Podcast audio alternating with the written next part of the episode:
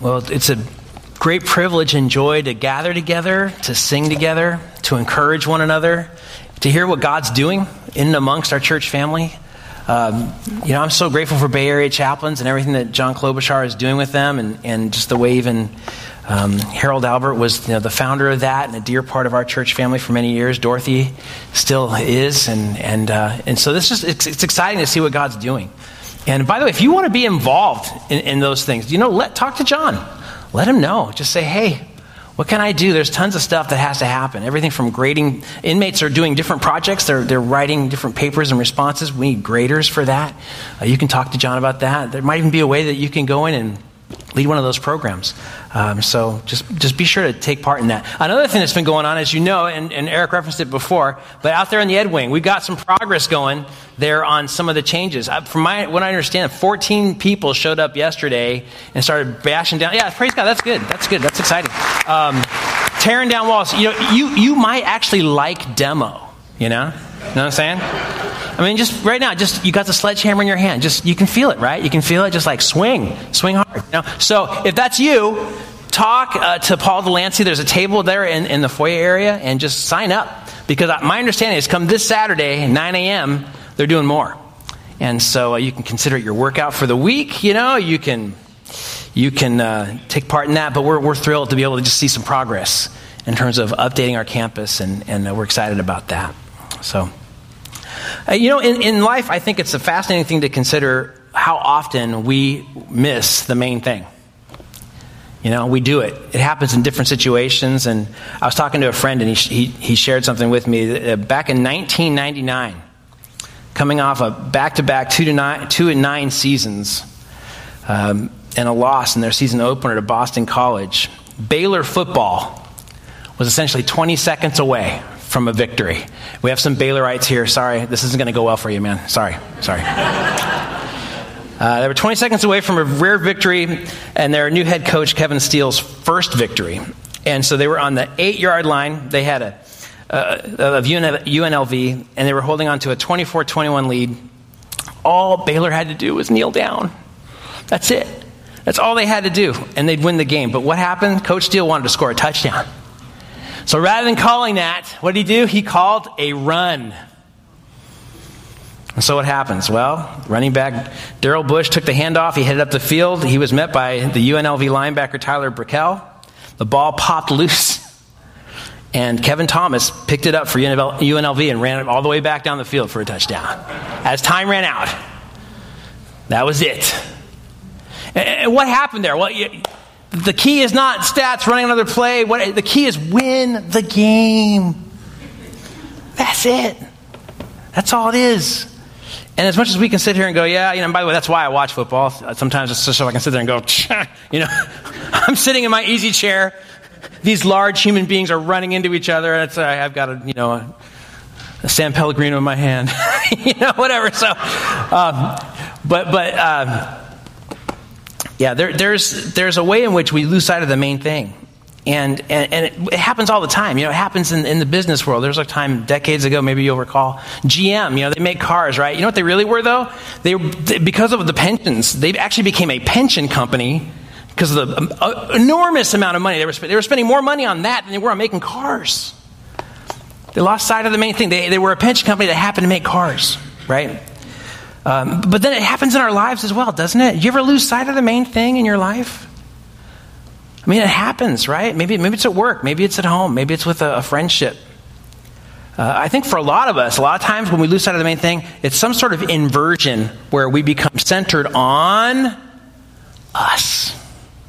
Somehow, the situation or occasion becomes all about me.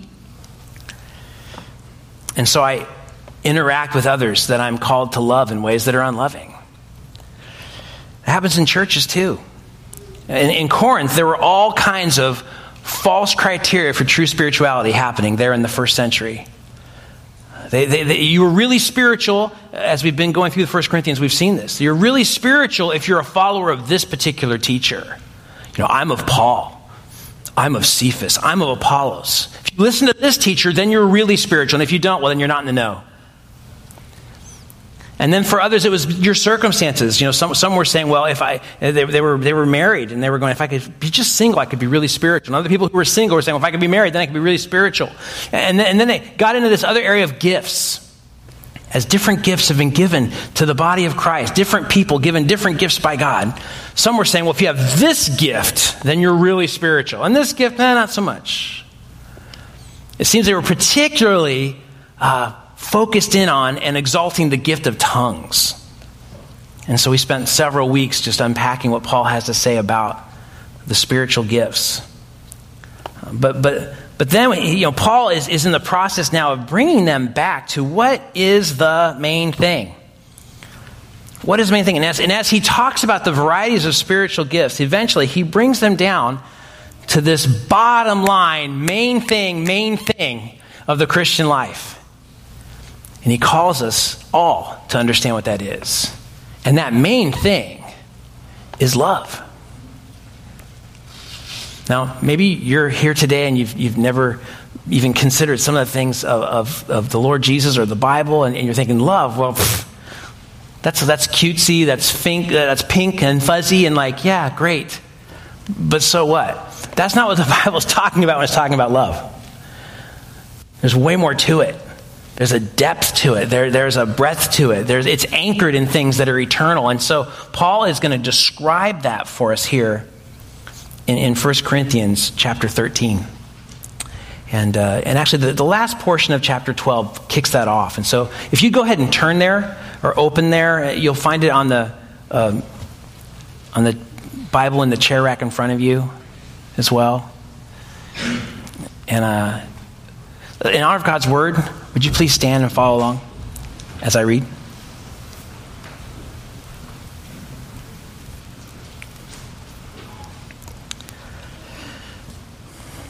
We'll pick it up with chapter 12, verse 31. But earnestly desire the greater gifts, and I will show you a still more excellent way. If I speak with the tongues of men and of angels, but do not have love, I become a noisy gong or a clanging cymbal. If I have the gift of prophecy and know all mysteries and all knowledge, and if I have all faith so as to remove mountains, but do not have love, I am nothing. And if I give all my possessions to feed the poor, and if I surrender my body to be burned, but do not have love, it profits me nothing. Love is patient. Love is kind and is not jealous. Love does not brag and is not arrogant. Love does not act unbecomingly. It does not seek its own, is not provoked, does not take into account a wrong suffered, does not rejoice in unrighteousness, but rejoices with the truth, bears all things, believes all things, hopes all things, endures all things. Love never fails. But where there are gifts of prophecy, they will be done away. If there are tongues, they will cease. If there is knowledge, it will be done away. For we know in part and we prophesy in part, but when the perfect comes, the partial will be done away. When I was a child, I used to speak like a child, think like a child, reason like a child. When I became a man, I did away with childish things. For now we see in a mirror dimly, but then face to face. Now we know in part, but then I will know fully, just as I have also been fully known. But now faith, hope, love abide these three. But the greatest of these is love. Let's pray. Lord, we, we ask that you would, in this time that we are gathered, cause us to grow certainly as we even read a passage like this, we, we uh, see how far we are from the main thing so often. And we confess that to you. And we ask that by your Spirit right now, that you would take the words that you've penned and that you would change us from the inside. Lord, bring conviction where it's needed, bring comfort where it's needed, bring strength where it's needed be glorified in what you do among us now. We ask this in Jesus' name. The risen King, the one who is love, the one who showed us specifically what that is in the way he came down to rescue sinners like us. So we praise you and thank you for what you're going to do. In Jesus' name, amen. Go ahead and have your seat. So last week, as we embarked upon all this, we, we kicked off by seeing that love is the beyond anything excellent way. That's what Paul says. He's talking about all these gifts that we've been given, and he's praising God for that, and he's showing how each of us has something that God's given to us. Maybe one gift, maybe two, maybe more. And we're called to serve him and glorify him and build up the body of Christ by using that. And yet, now he says, but uh, all this controversy over gifts, all this prioritizing of the gift of tongues above everything else. And he's saying the main thing is something else. There's a more excellent way. And, and, we talked about how that word really is kind of like the idea of, you know, if you launch a rocket, it's going to pass, you know, where planes move around, it's going to pass through the, you know, various layers of atmosphere, it's going to go into outer space and then beyond.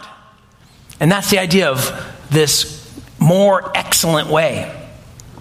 And then we saw also, first of all, that, you know, how is this love the, the beyond anything excellent way? And we first we saw that love is essential.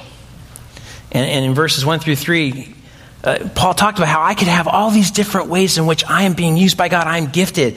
Everything from, from speaking in, in every possible known language to mankind uh, to um, prophecy and revealing mysteries and knowledge, and, I could have faith that would move mountains. And he's just talking about just immense uses of, of, of gifting from God.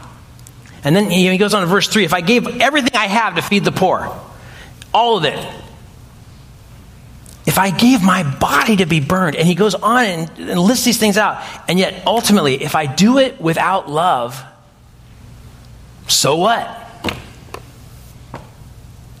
It doesn't matter. And we saw last week that the reason for that was because, first of all, as much as they're boasting of these gifts of the Spirit here in Corinth, he's saying the love and the work of the Holy Spirit are intimately connected. If you are filled with the Spirit, if the Spirit of God is actually at work in you, one of the clearest ways that's going to be shown is love, not gifting. And we, we saw how even in, in, uh, in Galatians 5, the fruit of, fruit of the Spirit is listed. One, one singular fruit. The fruit of the Spirit. What's the first element of that? Love. The other thing we saw in terms of love being essential is, is not only is it connected to the work of the Holy Spirit so intimately, but also it's the authenticating mark of a true follower of Jesus. How do we know that? Because Jesus said that. Jesus told us that. That's how they're going to know you're my followers. If you love one another. So we, saw that love is the beyond anything excellent way, not only because love is essential, but then we also saw it's because love is fruitful. And we kind of began looking at this a little bit last week. We saw how love was patient, uh, it's the opposite of short tempered. It has the idea of being long fused. And if you were here with us, you recall we looked at different, you know, ways in which that works out. Because oftentimes, I don't know about you, but what I would typically say is, yeah, well, if you live with the people I live with, or work with the people I work with, or had to deal with the people I had to deal with, guess what? You'd have little patience also. But we're not giving that out here. Why? Well, first of all, this concept is used of God constantly. Second Peter talks about how the Lord is not slow to fulfill his promise, as some count slowness, but is what? Patient towards you. There it is. Not wishing that any should perish, but that all should reach repentance. God's patient. We're emulating him when we enact this kind of love. And we also saw how it's a present active verb, meaning it's ongoing. It's not enough to be just, you know, one time, oh yeah, I was patient then. Come on. That counts. Well, the p- picture here is, is, and by the way, certainly praise God that you were patient. That does, that's great. But we're talking about an ongoing pattern of life. We're talking about living in this way, in a continuing way. Because again, that's what God's like. And then kindness is the same, is, is, a, is a similar idea. Uh, uh, kindness is, is the giving of mercy towards someone who doesn't deserve it. So that was last week. Now Paul moves to get a little more specific about how this patient kind love works, and we're going to see more of how, how love is fruitful. Um, and so, really, I'd like to just ask that, that question How is love fruitful? And, and he's going to go on here using five negatives, and he kind of puts, you know, this, this kind of emphatic, it's not this. Love is not this. And if we were to kind of break it down and, and look at it, it's very interesting because it, it, seems like the first section, he's talking about what happens within us, how love overcomes things inside of us. And then, then he'll move to how love overcomes things from outside of us that are coming against us. And then, and then lastly, he'll, he'll, he'll unpack how love deals with us looking at everything all around uh, our, our, our entire life. So, so we would find this first in this, this, you know, this unique love, this over and above all kinds of things love. Uh, we find number one, it, it overcomes our inner idols. And we see that in the second half of verse 4 into the first half of verse 5. Look what it says Love does, is not jealous. Uh, and that's the idea of, of, envy. That's the idea of you know, looking at someone else and going, why, why, do they have that and I don't? And, and we find that, uh, you know, as much as we would say, wow, that's right, yeah, I love isn't jealous, we shouldn't be jealous. Um, if we're honest, how often are we jealous? Oh, really, it's just me. Yeah, okay, thanks. You know, lying's a sin too, but anyway, yeah. So, but yeah, we, we struggle with this if we're honest. I mean, it's been a serious problem ever since the fall. Uh, think about this. You know, the very first murder was committed. Why? Because of jealousy. Remember Cain and Abel. And, and Cain took the life of his brother Abel because he was jealous of the way in which his his, um, what, what, he gave God in worship was received by God. But we, we see it throughout the Old Testament. You know, Joseph's brothers were jealous against him. That's why they, they, they sold him into slavery. Uh, we can see between uh, Rachel and Leah, right? There was jealousy between both of them. We can see in the life of Saul as David was, was this, he was on the, on the rise in the kingdom, and people were uh, you know, calling attention to him, and Saul you know, went into this tailspin of, of jealous rage. And, and it happens today too. Uh, uh, someone was sharing with me this week that, that in the NFL, uh, all the salaries are, are posted. It's a, kind of a union thing. The union wants everybody to know what everybody's making, I guess. But by the, by the players, that day is known as NFL Bitterness Day. you know? Because, what? They're getting that and I'm only getting this? And, and, the truth is, we, we, we, live in a world that kind of establishes and, and, and codifies value with a number of some kind, right? So, you know, in, in our heads, we have these numbers. You know, it's, it's, it's, it's kind of like a mindset, even. Um, everything from, you know, uh, what's your GPA? What's your ACT score? Or, or, what do you make per year? Or how big is your house? Or, or, or what iPhone are you on? Well, I've got a 14 Pro.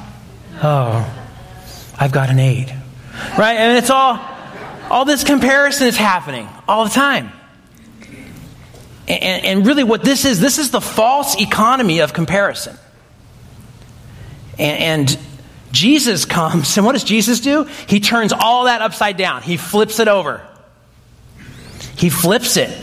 And he says, Jesus comes and goes down into things that are beneath him. And, and then he, he, he comes and rescues those who don't deserve it.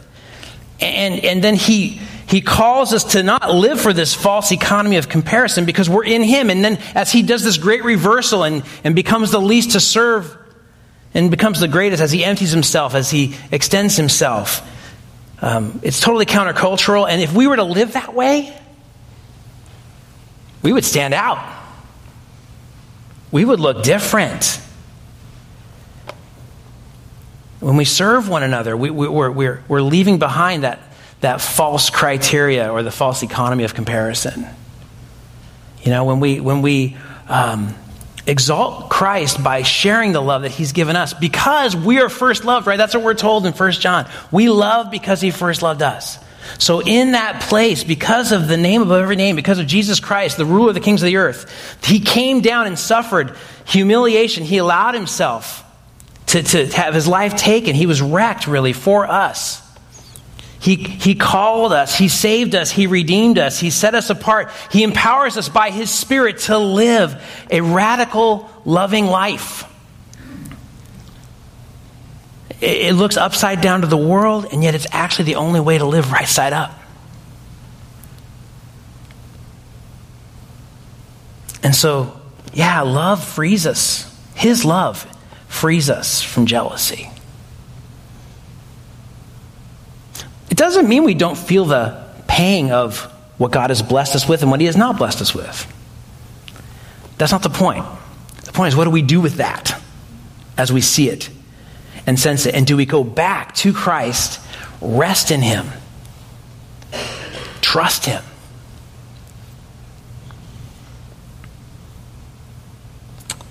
But Paul goes on to describe this. Not only does it not is it not jealous, but this kind of love, this this exceedingly wonderful way of love, it doesn't brag, it doesn't boast. Um, really, the, the, the, the, word has kind of like this idea of being a windbag. so you're kind of, even as pride is to be puffed up, well, bragging is taking the air that you puffed up with and blowing it out. Look at me. Love doesn't do that. Uh, love, love doesn't live that way because really love is seeing God for who He really is and seeing us for who we really are and living in light of that. So when we really see who God is and we really see who we are, and when we see His grace, it changes us. So these are some of the inner idols that, that love overcomes. But secondly, we would also see that love doesn't just overcome our inner idols, it also overcomes when others sin against us. That's the from without idea. So notice what it says in the next part of verse 5.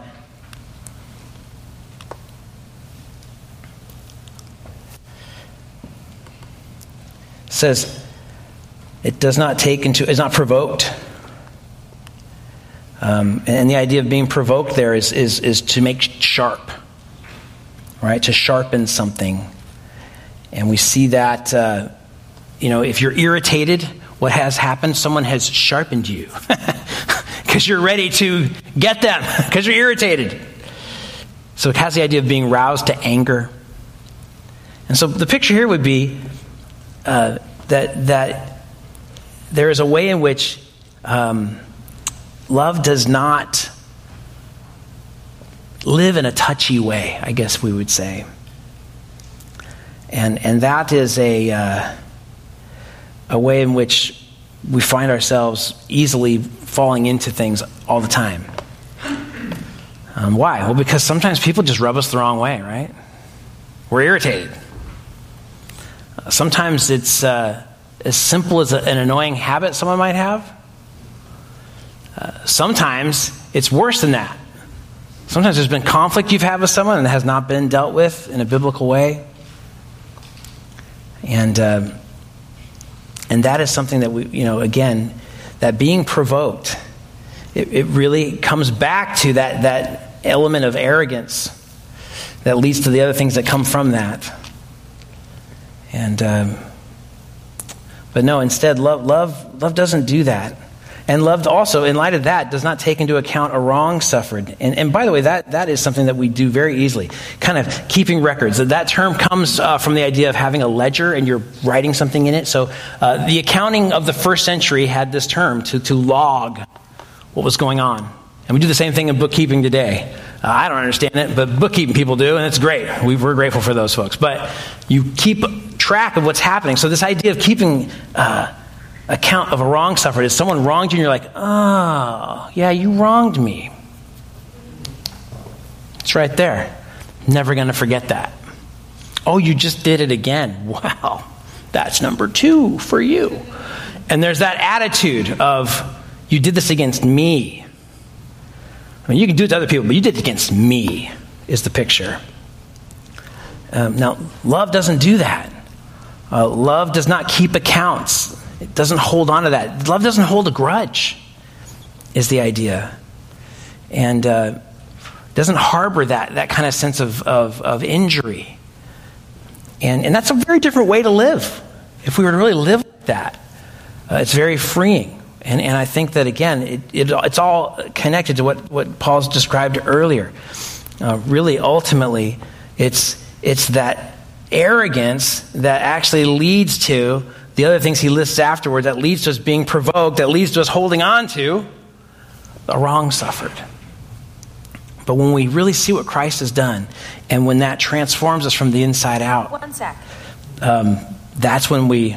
Okay, my pad's talking to me. Sorry about that. I don't know what that was.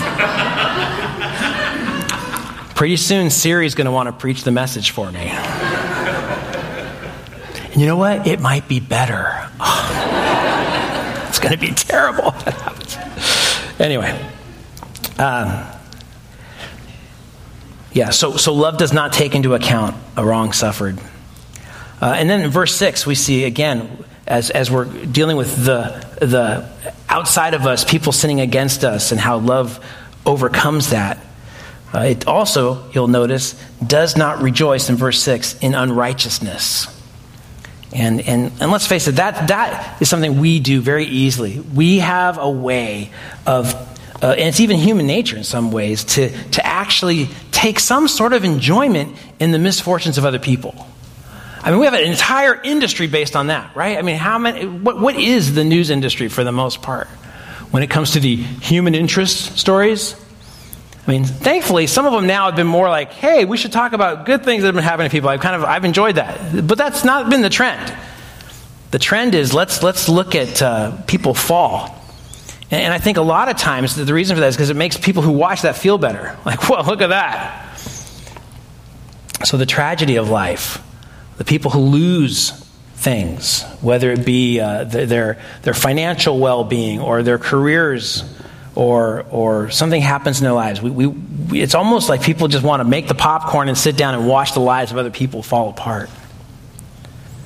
But love doesn't do that.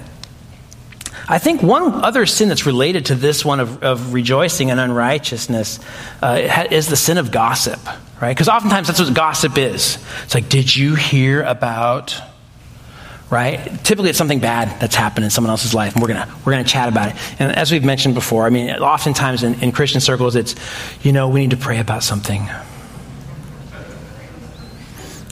No, that's gossip. Okay, gossip is the idea of trying to uh, discredit or bring someone down in the eyes of other people, and. Uh, It's, it's, it, it, by the way, it might be true or false. Some people say, well, it's not gossip because it's true. No, uh, gossip can be true. That's not the criteria. If it's not true, that's slander. That's different. That's also a sin.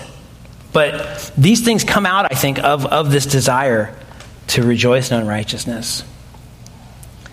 Um, so, uh, in contrast with that, it rejoices, love, this real love, rejoices with the truth. And, that, and that, that is something where love rejoices in the truth. Now, the truth here would be, with the way it's set up here in this passage, the truth of the gospel.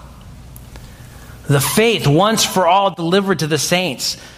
The, the, the beauty of the fact that God came to rescue sinners, that Jesus emptied uh, himself took on the, the, the, the form of, of, a man, so he took to himself a human nature. He lived life in a broken world like this. He came down to save us. He died, he rose again, and he now is triumphant over all. That's the gospel. And all who trust in Jesus are given a gift. It's the gift of eternal life. It, it's, it's the forgiveness of sins. It's, they're given the righteousness that they did not earn, that they did not bring about. They, they're given this righteousness that comes from Jesus, as Jesus took their unrighteousness on himself and paid the price in their place. And that gift is available to everyone who hears this right now. And maybe you've never come to the place of trusting in him. Today could be that day that you would turn to Jesus, believing that he will rescue, that he will save. But for, for those of us who come to that place, we need to continue to rejoice in the truth. And, and that's something that we see uh, throughout the pages of Scripture. Um, love rejoices in the truth of God, love rejoices in the truth of the gospel. And love wants to see that truth have an impact on the lives of others. And it's interesting. There's a connection here. Love does not rejoice in unrighteousness, but rejoices with the truth. So the idea would be when we see others in that place of falling, perhaps we see others experiencing calamity, misfortune, rather than delighting in that and rather going, yeah, that's right, they deserve it. It's no, I want to be there and bring the life saving truth of the gospel into that person's life. I don't want to stand on the side make popcorn, chomp on it, and go, look at this. You know, they're just falling off the cliff and they deserve it. Uh uh-uh. uh I want to be there at the bottom, ready to catch them with the truth of the gospel. Or better yet, be at the top of the cliff and say, hey, don't go that way. But the point is loving, gracious involvement rather than distant, judgmental, kind of snooty looking down on them and saying, that's right. That's not love. That's not what God's like with us. We would dare not ever want to be that way with others. So love does not rejoice in unrighteousness, but rejoices with the truth. So love overcomes our inner idols. Love overcomes when others sin against us. And then Paul kind of crescendos into this joyful conclusion with love overcomes absolutely everything. There are times when I think Paul just bursts into song. We see that in several places. This is one of those passages. Look at what he says. What does it do? Verse 7 bears all things, believes all things, hopes all things, endures all things. Just think, you know, the res- all things, all things, all things resounding over and over and over again. What does all things mean? Well, when you study the Greek, it means all things. I mean, all things. Everything. This is Paul's way of saying love overcomes every age, every era, every situation and circumstance for all time and eternity. It means whatever you're facing. It means whatever season we're in. Now, he kind of has in this crescendo some specific notes he hits. The first thing is love bears all things. That really means that love always protects. It's the idea of covering or, or, or putting someone in a place of safety. Um, love always believes. What does that mean? Well, that really means that, that, that love sees the best in others. Love sees the best. Uh, doesn't mean love's gullible. it doesn't mean love's like, okay, whatever you say. But it does mean that the disposition of a loving person is to believe the best in others. Uh, there's a songwriter, uh, Carol Arends, and she, uh, she was sharing a personal story about how easily we can begin to view friends as enemies, especially when we feel shame or guilt about something. And so she, uh, she was searching for a laptop on eBay, and uh, and apparently she went there and she found this, you know, really, really, really, really good deal. And so her musical colleague Spencer was talking to her and like, you know, be careful. You might not want to buy it because if something looks too good to be true, guess what? It might be too good to be true. And so, you know, she's like, of course. And she assured him, you know, and she's a little annoyed. Like, look, I wasn't born yesterday, okay? I get it. And so she sent the, the seller $1,300 for uh, this laptop. And in a sickening moment, she found out she had fallen prey to a scam. Because the person's reviews were great. They were great. That's what she said. Look, all these great reviews, they got to be great. Yeah, well, that person's ID and profile had been hijacked by a hacker. So they were coming in with the ID of someone who had great reviews, when in fact, it was a scammer. She goes on to say, I felt like a fool. I didn't want to tell Spencer. The next time I saw his number on my caller ID, I didn't answer. She was like, I, I could just imagine his, I told you so. And then she says, Soon I was avoiding Spencer completely and I started to resent him. Why did he have to be so judgmental? Why couldn't he be on my side? Why was I ever friends with this kind of person? Eventually, she, she goes, We had to fly together to perform a concert. And so they're getting on the plane and they sit down. And about an hour into the flight, he turns to her and he says, So, whatever happened with that laptop? And she's like, I felt cornered. I couldn't go anywhere. She goes, I finally confessed my foolishness, dreading the inevitable response. But as soon as I told Spencer about my mistake, a strange thing happened. The enemy I had turned him into evaporated. Spencer turned into Spencer again, my teasing but deeply empathetic buddy. And she goes on to say, as embarrassed as I was about my eBay error, I felt even dumber about the way I allowed my shame to distort my perception of a best friend. If my hand had not been forced, I would have remained estranged from him probably indefinitely. And she goes, so I've always considered myself perceptive, but the longer I live, the more I discovered that my susceptibility to misinterpretation. And that's, again, that pathway came about from her own shame over an incident. And really, that was what was coloring her view of her friend. But how easy is it for us to fall out of that mindset of love believes all things? Thinking the best of the person rather than assuming the worst. I think a lot of times we think we have discernment. Oh, we know. We know what they're going to say. We know what's going to happen. Why? Well, in the past, sometimes maybe that has happened. But we dare not assume it. Because we're not omniscient, we're not God.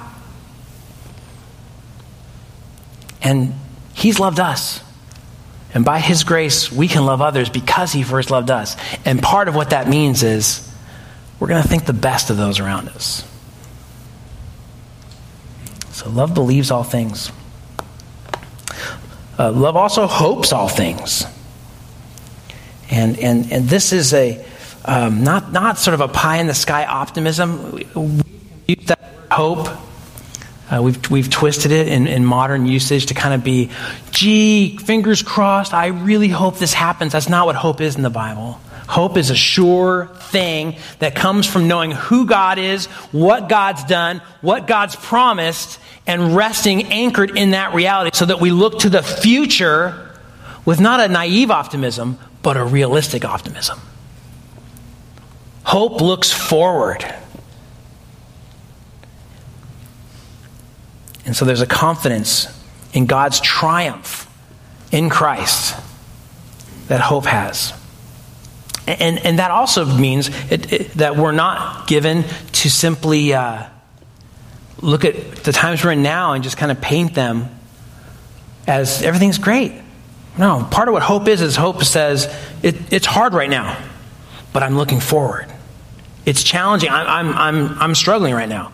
There's a candor and honesty, and yet I'm looking ahead knowing that God has a purpose. He's taking me through this for His good purposes.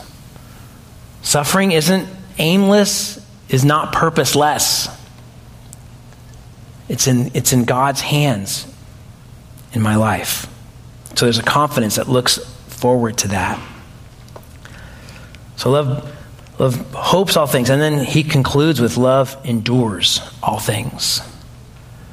And uh, it means to persevere, it, it, means steadfastness. It means that there's a strength. It, it's it's kind of like the, the, the, the soldier in the midst of the fight who's not going to be dismayed, he's going to continue on. It's, it's someone who uh, is not going to abandon, is not going to quit or leave. And that's what love does it endures all things. Uh, now, Paul's going to reference this in the next section to show how love actually endures beyond the use of spiritual gifts. That's going to be his next thought. But certainly, we would also see it as extending beyond and through our lives. God's love for us is secure. Jesus has shown that. Uh, he demonstrated his love for us, we're told, in that while we were still sinners, Christ died for us. We're told that we have hope in Christ. We've been anchored in Jesus, in that hope. Uh, we've, been, we've been told we've been chosen by God. We have an inheritance from God. We've been adopted by God. We've been redeemed by God. God's put the Holy Spirit to dwell within us. These are all sure things, and God is carrying us through. into eternity. And that's, that's the way love is supremely above all things. And love is, is what brings about fruit in our lives. And love is the one thing that causes us to overcome within us our idols, our inner idols. Love also overcomes when others sin against us, and love overcomes ultimately absolutely everything. But the question is now is how do we grow? How do we grow in this? How can we live in a different way? We, have seen it happens because of God's love for us. We, have seen it, it happens in community amongst God's people. And especially in light of the, the, the, description we just heard today, it happens as we, as sinful people, live amongst other sinful people, especially as we encounter being provoked, as we encounter being sinned against.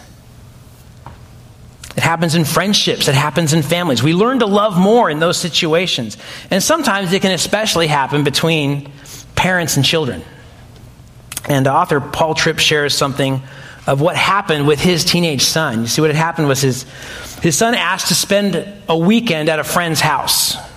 And so Paul talks to his wife. They agree, yeah, you can go. Absolutely, you can go. You know, enjoy it. Have, have a good time.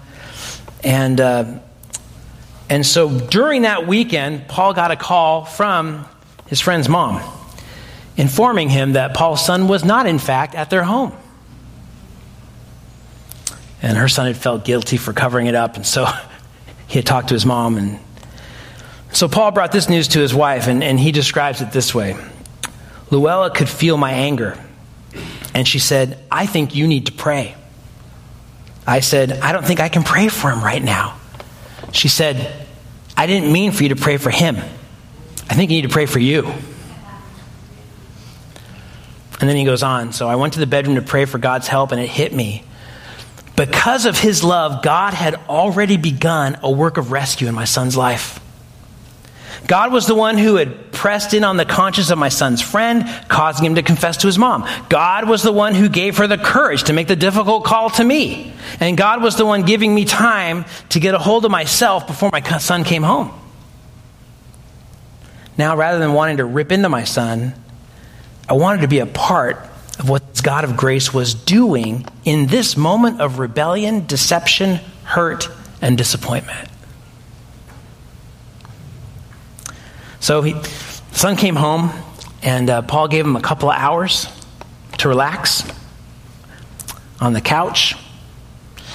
And then Paul just asked, Can we talk? And then uh, Paul said, uh, Do you ever think about how much God loves you? To his son.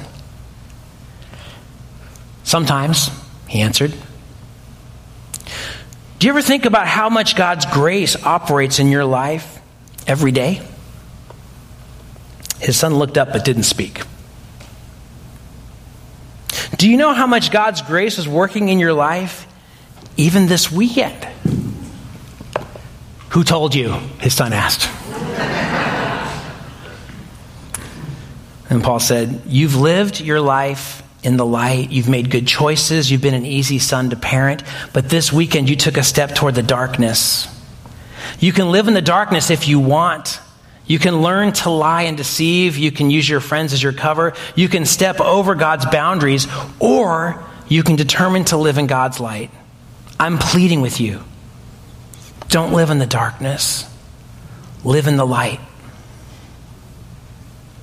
Paul goes on to say, As I turned to walk away, I heard his voice from behind me saying, Dad, don't go.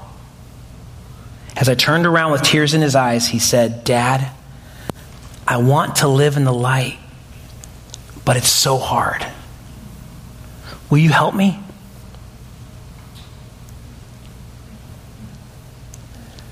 That is love in action.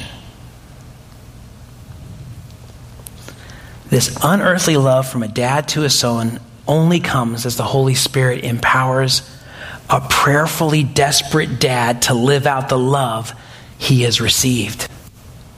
It comes from the Savior who first loved him. Let's pray. Lord, we ask that, again, by your grace, you would help us to see to what it means to live out this above all things love. We thank you that you first loved us. We, we ask that by your grace you would um, enable us by your Spirit to each and every moment walk in this love. Um, it's not what we've heard all our lives, it's not what our culture teaches us. It is profoundly different. It frees us from so many different idols and errors and destructive ways. And Lord, it causes others to know that we're your people. And it causes others to see their need for you. So please do that amongst us, we ask, throughout this week ahead. And certainly as we gather with one another, may we love one another as you've loved us. We ask this in the name of our risen Savior Jesus. Amen.